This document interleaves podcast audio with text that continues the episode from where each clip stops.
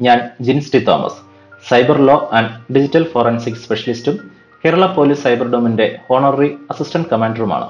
ഞാൻ ഇന്നിവിടെ ഡിസ്കസ് ചെയ്യുന്നത് നിത്യജീവിതത്തിൽ സമൂഹ മാധ്യമങ്ങൾ ഉപയോഗിക്കുന്ന ആളുകൾ. അത് കുട്ടികളായാലും മുതിർന്നവരായാലും അറിഞ്ഞിരിക്കേണ്ട ചില പ്രധാന കാര്യങ്ങളാണ്. ഇന്ന് സമൂഹ മാധ്യമങ്ങൾ നമ്മുടെ എല്ലാവരുടെയും ജീവിതത്തിൽ വളരെയേറെ സ്വാധീനം ചെലുത്തിയിരിക്കുന്നു. അടുത്ത സമയത്ത് ഏതാനും മണിക്കൂറുകൾ ഫേസ്ബുക്കും അതിന്റെ അനുബന്ധ പ്ലാറ്റ്ഫോമുകളും നിശ്ചലമായപ്പോൾ തന്നെ പലർക്കും അത് ബോധ്യപ്പെടുകയും ചെയ്തു. പ്രധാനമായും ഫേസ്ബുക്ക് യൂട്യൂബ് ഇൻസ്റ്റഗ്രാം വാട്സപ്പ് എന്നിവയാണ് ഒട്ടുമിക്ക സാധാരണക്കാരും ഉപയോഗിക്കുന്നത്.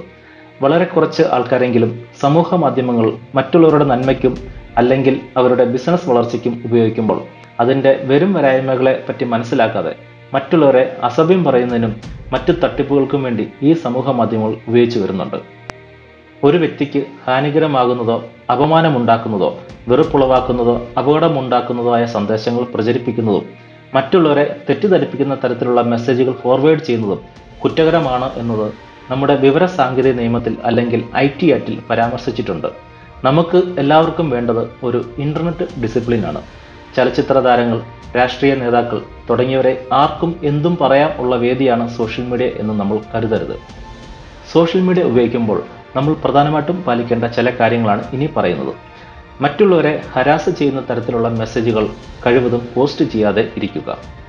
അപകീർത്തിപ്പെടുത്തും എന്ന് അർത്ഥമാക്കുന്ന രീതിയിലുള്ള പോസ്റ്റുകൾ മെസ്സേജുകൾ എന്നിവ സമൂഹ മാധ്യമങ്ങൾ വഴി പോസ്റ്റ് ചെയ്യുകയോ ഷെയർ ചെയ്യുകയോ ചെയ്യാതിരിക്കുക.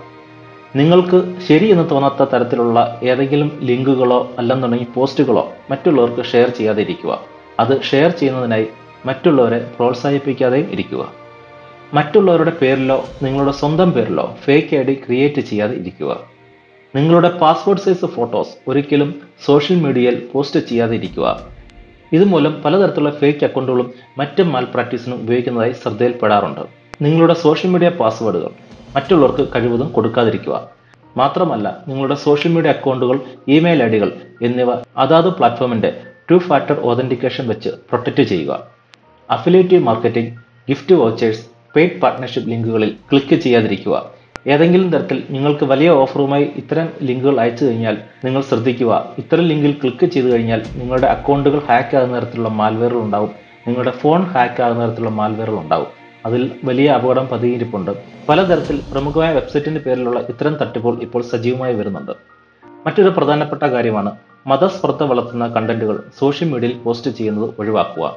ഫേക്ക് അക്കൗണ്ടുകൾ ക്രിയേറ്റ് ചെയ്യുന്നതും ഉപയോഗിക്കുന്നതും I P C I T നിയമപ്രകാരം ഏഴ് വർഷം വരെ ജയിൽ ശിക്ഷ ലഭിക്കുന്ന കുറ്റകൃത്യമാണെന്ന് മനസ്സിലാക്കുക. മറ്റൊരു വിഷയമായി നമുക്ക് വീണ്ടും കാണാം. ശുഭദിനം.